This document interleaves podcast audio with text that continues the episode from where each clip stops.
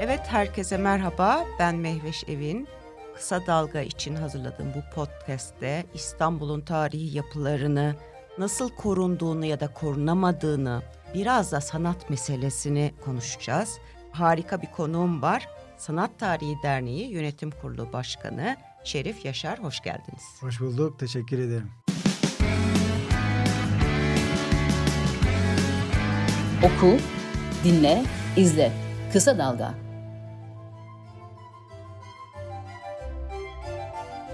Gerçi siz biraz tanınıyorsunuz da Şerif Bey, özellikle bu Ayasofya'nın kapısı meselesi Nisan ayında mı olay olmuştu? Evet, bir maalesef. Hatırlatır mısınız dinleyicilere? Maalesef evet, biraz kötü bir şekilde ismimiz anıldı. İstemediğimiz bir olay. Tabii bahsettiğiniz gibi Nisan ayında benim bir hocam, tam da Ramazan ayıydı. Benim bir hocam bana bir fotoğraf attı. Şerif, bu fotoğrafı gördün mü dedi. Fotoğrafta Ayasofya'nın tarihi kapısı, Ayasofya'nın kapalı alanında 5 tane kapı vardır. En ortadaki daha devasadır ve biz ona İmparator Kapısı diyoruz. Daha doğrusu Bizanslılar döneminden beri ismi budur. İmparator Kapısı, İmparator Kapısı'nın o tarihi madalyonu dediğimiz ahşap madalyonu ağır şekilde zarar görmüş. Hocam dedim, hiç görmedim, ilk kez görüyorum. Koşa koşa Ayasofya'ya gittim. İçeri çok zaten rahat gittim, biliyorsunuz artık müze olmadığı için, içeriye giriş ücretsiz de olduğu için elinizi kolunuzu sallaya sallaya girebiliyorsunuz. Ben de girdim ve hemen İmparator Kapısı'na yöneldim ve tabii şok oldum. Zaten ortalık birbirine girdi yani. Evet. İnsanların da haberi yoktu. İstanbullular tabii ki, sanat tarihi uzmanları vesaire, herkes çıldırdı tabiri caizse. Çünkü bayağı kapısı koparılıp. Evet. Koparılmış. Şimdi ben ilk başta anlayamadım. Nasıl olabilir ki böyle bir durum? Bir de daha koparılma meselesi taze. Çünkü bir ahşabı kopardığınız zaman altında bembeyaz böyle daha bir ahşap dokusu çıkar ya. Nasıl olabilir? Neyse, oradaki güvenlik görevlilerini aradım. 5 dakika yalnız ben orada kapıyı inceliyorum. Bilmem ne yapıyorum. Dokunuyorum. Allah Allah, kimse, ne gelen var ne giden. En sonunda gittim, güvenlik görevlisi gördüm. Dedim bu böyle bir durum var. Haberimiz yok dediler. Nasıl haberiniz yok ya? Neyse akşam 8. Kiminle görüşeceğiz peki, buyurun sizi diyor dediler. Güvenlik müdüriyet odasına alalım. Tamam. Böyle bir durum var. Oradaki nöbetçi arkadaş maalesef bilgim yok dedi. Peki kimin bilgisi olacak yani, ortada herkes çok sıkıntılı bir durum var. Sizi müdür beyi arayalım o zaman. Telefonda onunla görüşün. Müdür bey dedikleri arkadaşı aradılar. Müdür bey dedim, durum böyle. Evet dedi, bilgim var. Peki bununla ilgili bir soruşturma açıldı mı? Çünkü bu işlenen suç 1. dereceden tarihi esere zarar vermek suç. Ve Ayasofya'nın İmparator Kapısı en önemli yapılarından biridir. Yapı nüanslarından biridir. Zarar görmüş, ağır bir zarar görmüş. Hayır dedi, yani öyle bildirilecek, rapor verilecek bir durum yok. Sadece insanlar gelip geçerken kutsal saydıkları için ellerini sürtüyorlar, bilmem ne, koparmışlar. Dedim yok, bu yanlış. Bunun savcılığa bildirilmesi gerekiyor. Çünkü 1. dereceden tarihi esere zarar vermek suç. Ve 1 yıldan 3 yıla kadar hapis cezası artı para cezası var bu işin. Peki ne oldu? Suç duyurusunda bulunuldu mu? Evet, biz bulunduk. Siz bulundunuz. Tabii ki biz bulunduk. Ama bu bir kamu olarak yani devletin kendisinin yapması, koruması gerekmiyor mu zaten? Gerekiyor, fakat müdür bey bu işlerden bir haber. Neden bir haber biliyor musunuz? Çünkü kendisi bu konularda uzman değil. Bir dakika, müdür bey deyince Ayasofya Camii'nin müdürü mü var? Aynı zamanda yani Ayasofya Camii'nin müdürü olarak mı geçiriyor kendisi? İnanın kendileri bile bilmiyor. Niye biliyor musunuz? Ben bunu bizzat müfettişlere, baş müfettişlere, oradaki yetkililere sordum.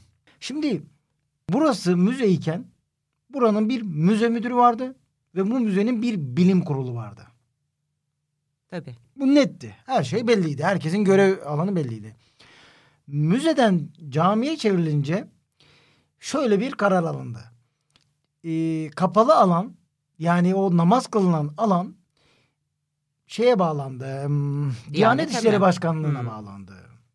Ve sonra da Ayasofya'nın avlu kısmında 6 tane oda vardır. Ve o odada İstanbul Müze Müdürlüğü'nün bir odası var. Vakıflar Genel Müdürlüğü'nün bir odası var. Güvenliğin bir odası var. Ayasofya'da. Ayasofya'nın içinde. İşte Diyanet'e bir tane oda vermişler. Ne yapıyorlar bu odalarda pardon? Hiçbir şey. Yani ben soruyorum yani arkadaşlar ne oluyor burada?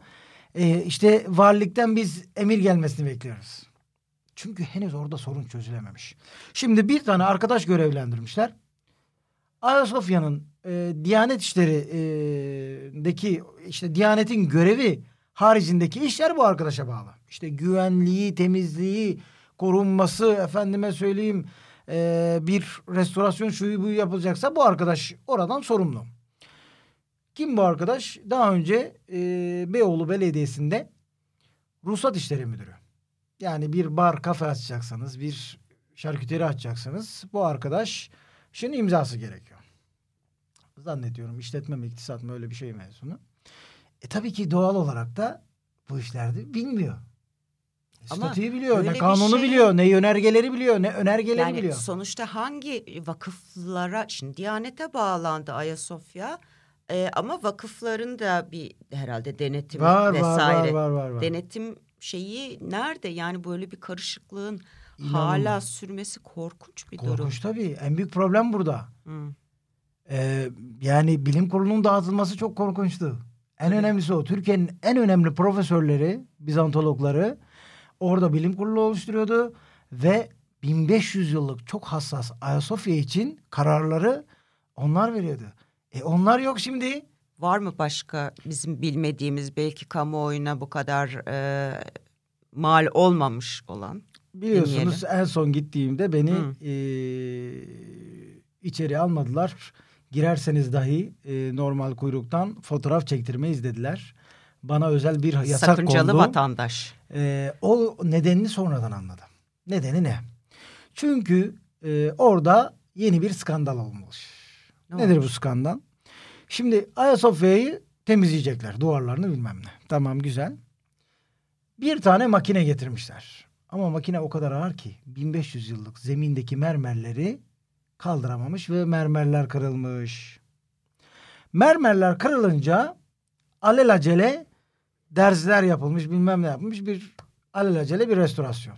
Ama tam da oturmamış. 500 yıllık binaya yani böyle yani çünkü şunu mesela bilim kurulu olsa veya işte gerçekten bu işten anlayan olsa der ki bu ağırlıkta bir makine makineyi buradaki mermerler kaldırmaz. Bunun üzerinden yürütmeyelim der değil mi? Tabii. Çünkü bir de o kadar hassas bir mekan ki 1500 yıllık bakın. Yani söylerken çok basit ama ya düşünürken biraz... Kaç tane yapı var? Tabii yok. Böyle. Dünyada Ayasofya büyüklüğünde kubbesi olan ve eski bu kadar büyük bir bina kalmadı. Yani evet. Kalmadı. Bu kadar temiz bir şekilde kalmadı. Kubbesi hala duruyor. Her şey hala. Niye biliyor musunuz? 500 yıl önce Mimar Sinan o kadar güzel bir restorasyon yaptı ki.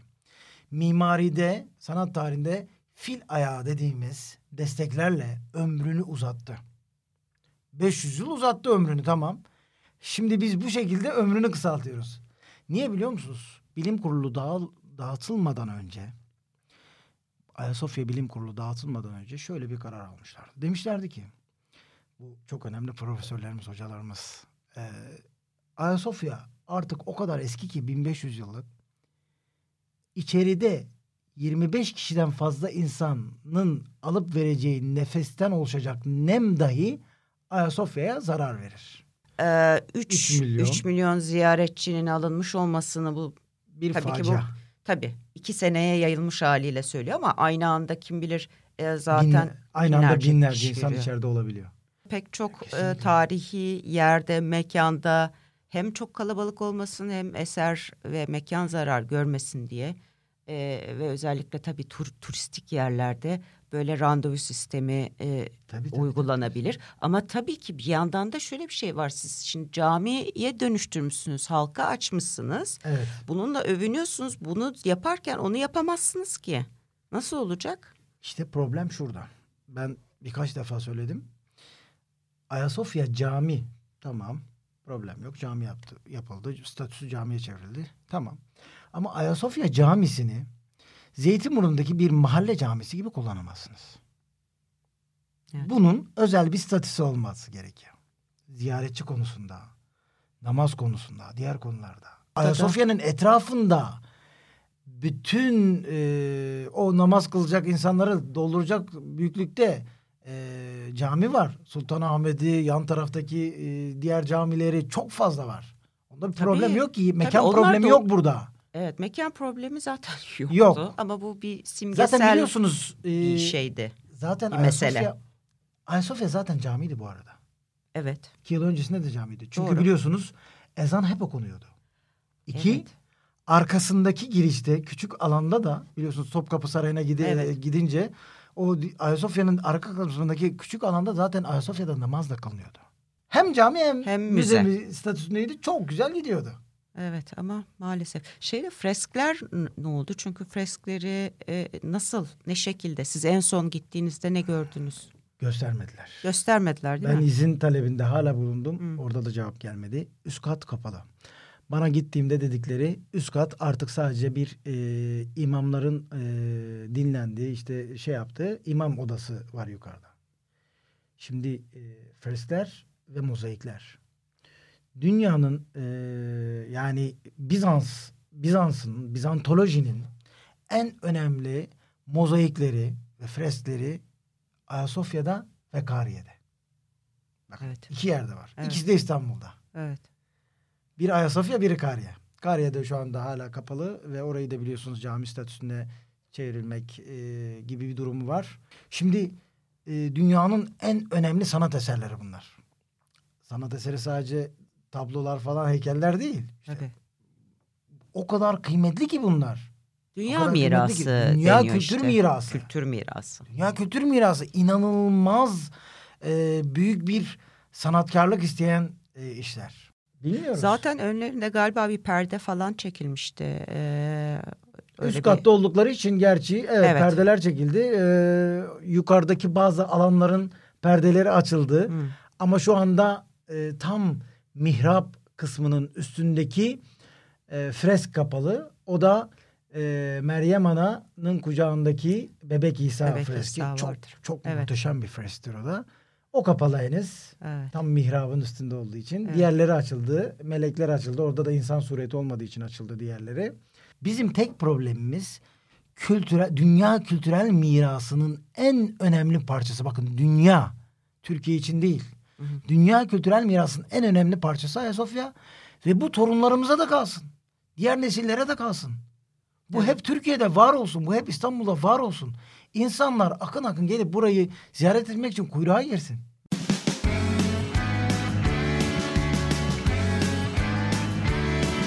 Kulağınız bizde olsun. Kısa Dalga Podcast.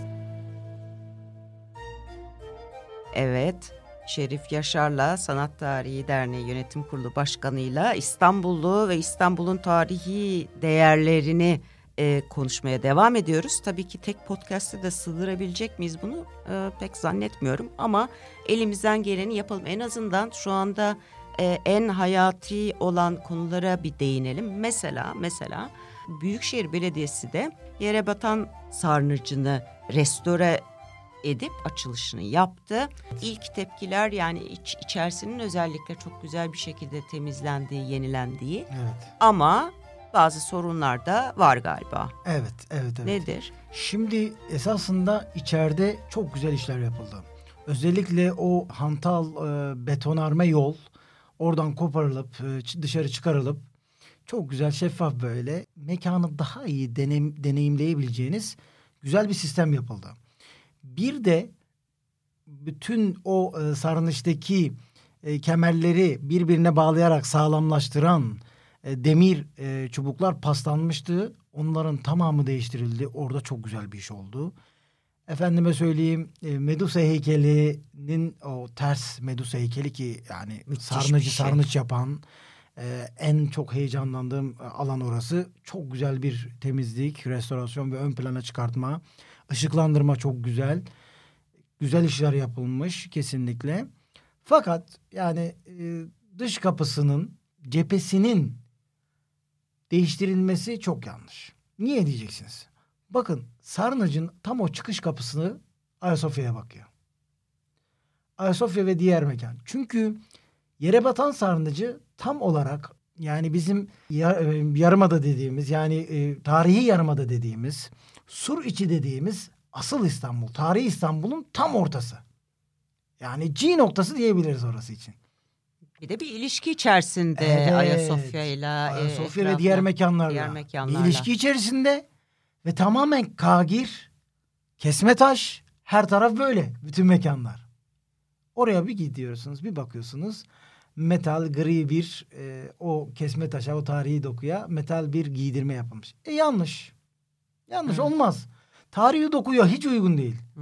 Modern bir dokunuş, yani modern bir yapıda yaparsınız. Bu kadar tam o kagir yapıların, o taş kesme taşların, Osmanlı mimari kesme taşlarının tam ortasında o kadar çirkin durmuş ki. Yanlış olmuş o. Evet. Yani düzeltilebilir bir yanlış ama. Aynen öyle. Bu yüzden zaten eleştirdik ve zaten beklentimiz de o yönde. Bu ülkede artık birilerinin bazı hataları kabul etmesi. Ya bir de şöyle bir şey, demin yani yayına girmeden önce konuştuk ya biraz. Yani siyaseten, yani bu meseleler hem bir siyasi, yani siyasi iktidarın sahiplendiği ve benim dediği ve orada da hiç şey yapmadığı bir Ayasofya var. Şimdi yere bakıyorsunuz, Yerebatan Sarnıcı'na İBB restore etmiş. Bu sefer onlar ona şey yapıyor. İşte muhalif olup da bu restorasyona dair eleştiri getirin. Yani her şey çok siyasi ve çok can sıkıcı değil mi? Yani siz sanat tarihçisiniz. Kesinlikle. Hele ki ben en çok rahatsız olan insanlardan biri benim. Çünkü kültürel miras alanlarının siyasetleştirilmesi meselesi çok anlamsız. Yani bir restorasyon mu yapılmış? Hepimiz insanız ve insanın olduğu yerde hata olur. En büyük problem şurada. Hatayı kabullenme meselesi yok bu ülkede. Hı. Bir kişi mesela, kimse sorumluluk almıyor. Hata kabul etmiyor. Tarihi yarımada bir bütün ve belki de bir bütün olarak yönetilmesi gerekmez mi? Durum şöyle. Ülke genelinde, İstanbul'dan bahsedelim, hı hı, pay edilmiş. Yani Kültür Bakanlığı'na bağlı olan alanlar, ki bu eskiden beri böyleydi, yani hı hı, yeni bir şey değil. İstanbul Büyükşehir Belediyesi'ne bağlı tarihi alanlar. İşte mesela Galata Kulesi İBB'ye bağlıydı, biliyorsunuz. Kültür Bakanlığı hı, devraldı orayı. Şimdi Yerebatan Sarnıcı işte İBB'ye bağlı. Mesela buradaki en ufak bizim için, bizim sanat tarihi öğrencileri için problemi söyleyeyim. Mesela biz gidiyoruz, müze kartı alıyoruz. Yerebatan Sarnıcı'na giremiyoruz. Neden? Orası için ekstra para vermemiz lazım. Çünkü orası İBB'ye bağlı. Ya müzeler, hani şu müzelere... Tabii, hepsini ortak olması gerekiyor. Aynen öyle. Bu uygulama çok yanlış. Arkeoloji Müzesi'nin bir yeni sergisinin yeni salonun açılışında Kültür ve Turizm Bakanı konuşmuş. Okudum bilmiyorum ama şöyle şeyler söylüyor. Ne kadar doğru ya da ne düşünüyorsun diye sana sormak istedim. En çok arkeolojik çalışma yapan ülkelerin başındayız demiş mesela. Ya da mesela şöyle demiş. Arkeolojik sit alanları 20 yılda 3 kattan fazla artmış Türkiye'de. Benim bildiğim kadarıyla, yani ben daha ziyade çevre konusunda çalışıyorum. Pek çok doğal sit alanı ile beraber arkeolojik sit alanında tarumar ediliyor. Aynen öyle. O zaman nereden çıktı bunlar? Şimdi geçen yıl bir yönetmelik yayınladı Kültür Bakanlığı. Ve dedi ki artık sivil halkımız da arkeolojik kazı yapabilir. Nasıl yapabilir? Gelecek, izin alacak. Gerekli teçhizatı, şuyu buyu varsa, bilmem ne varsa bunu gidip yapabilecek. Ne demek bu ya? Yanlış. Definecilik falan filan, o işte yüzden mi patladı? Güya onun önüne geçmek için ama burada ne oldu biliyor musunuz? Kim denetleyecek bu kadar insanı?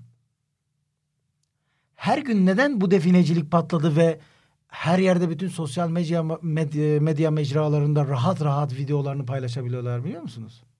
İşte bu yönetmelik yüzünden. Bu cezasızlık yüzünden. Bu yanlış uygulama yüzünden. Türkiye'de ve dünyada olması gereken şu. Arkeolojik kazı sadece üniversitelerin ilgili bölümlerinin akademisyenleri başkanlığındaki heyetler tarafından yapılır. Bu. Ben gideceğim. Benim şöyle alet edevatım var. Ben şöyle yapacağım. Ben burayı da kazacağım. Ve ne çıkarsa da sizi bilgilendireceğim. Tabii bilgilendirir. Bilgilendirir mi? Bilgilendirmez tabii. Ve şu anda ne oldu biliyor musunuz? Bir meslek haline geldi. Ve tarumar ediliyor. Yerle bir ediliyor her taraf. Çok tehlikeli bir yönetmelik. Yani hukuken artık bir yönetmelik varsa... amaç ne? Yani, nasıl bunu? Yani bu çok net. Güya devineciliğin önüne geçilsin ama tam tersi devineciliği özendirir bu iş. Evet. Ve zaten Türkiye'de en büyük problemimiz ne? Denetim yetersizliği. Yasa var. Denetleme yok. Ceza yok. Yani o yüzden bir de bunu cesaretlendirmek çok yanlış. Bir yandan Haydarpaşa'da kazılar sürüyor ve çok önemli buluntular olduğunu, arada böyle bir hani bu işlerle ilgili olanların yazdıkları çiziklerinden takip ediyoruz ama benim son geldiğim noktada yani sanki oradaki arkeolojik buluntular taşınacak efendim falan diyor ama bir belirsizlik de var. Bir belirsizlik de var. Orada da kamuoyu yeterince bilgilendirilmiyor. Ha. Bakın mesela biz nedir en son doğrusu? Burada mesela Yenikapı kazılarında hatırlıyorsunuz değil mi? Muazzam şeyler çıkartıldı ortaya. Devamı da gelecekti ama metro devam edildi. Cengiz İnşaat'ın Bodrum'da biliyorsunuz o sit alanında yaptığı işte inşaat alanında tarihi alanlar keşfedildi. Ve Danıştay kararı var. Ona rağmen inşaat durmuyor. Burada da yine hala durumlar bahsettiğiniz yerlerde aynı işte. Orada kazılar yapılıyor. Bir şeyler bulunuyor. O bulunan şeyler nedir, ne değildir, nereye kaldırılacak? Bir türlü onlar uygulanmıyor. Şu anda nasıl durum ne biliyor musunuz? Şu anda yapılan en büyük hata bakanlığın Kültür ve Turizm Bakanlığı olması. Turizm o zaten yüzden bakanlığın ağırlığı turizm. Evet, o bakanlığın ağırlığı, bakanlık ağırlığını turizme vermiş. Yani ETS Tur'un sahibi. Işte. Evet, kendisi ETS Tur'un sahibi, birçok otelin sahibi. Turizmden anlıyor mu? Tamam, anlıyor diyelim. Çok güzel. Tamam, Turizm Bakanı yapın. Ama kültürden anlamıyor ki. O yüzden siz Kültür Bakanlığı'na ayıracaksınız. Çünkü dünyanın en önemli kültürel alanında yaşıyoruz. Türkiye. Mezopotamya burada. Ege İyonya burada. Para burada bulunmuş. Frigler burada. Hititler burada. Her şey burada. Böyle bir ülkede Kültür Bakanlığı apayrı olacak ve liyakatlı olacak. Ya işte o zaman siz zaten o zaman Turizm Bakanlığı gelir entegre bir şekilde çalışır Kültür Bakanlığı'yla. Çünkü tabii o kadar muhteşem olur ki. Ya biz bugün hala Göbeklitepe gibi dünyanın en önemli, son dönemde dünyanın en önemli çok heyecan uyandırdı. Hala yeterince pazarlayamıyoruz. Çok teşekkür ederim. Rica ederim. Şerif ben Bey, teşekkür ederim. İyi ki katıldınız yayınımıza. Ettiniz. Görüşmek üzere. Sağ olun. Hoşçakalın.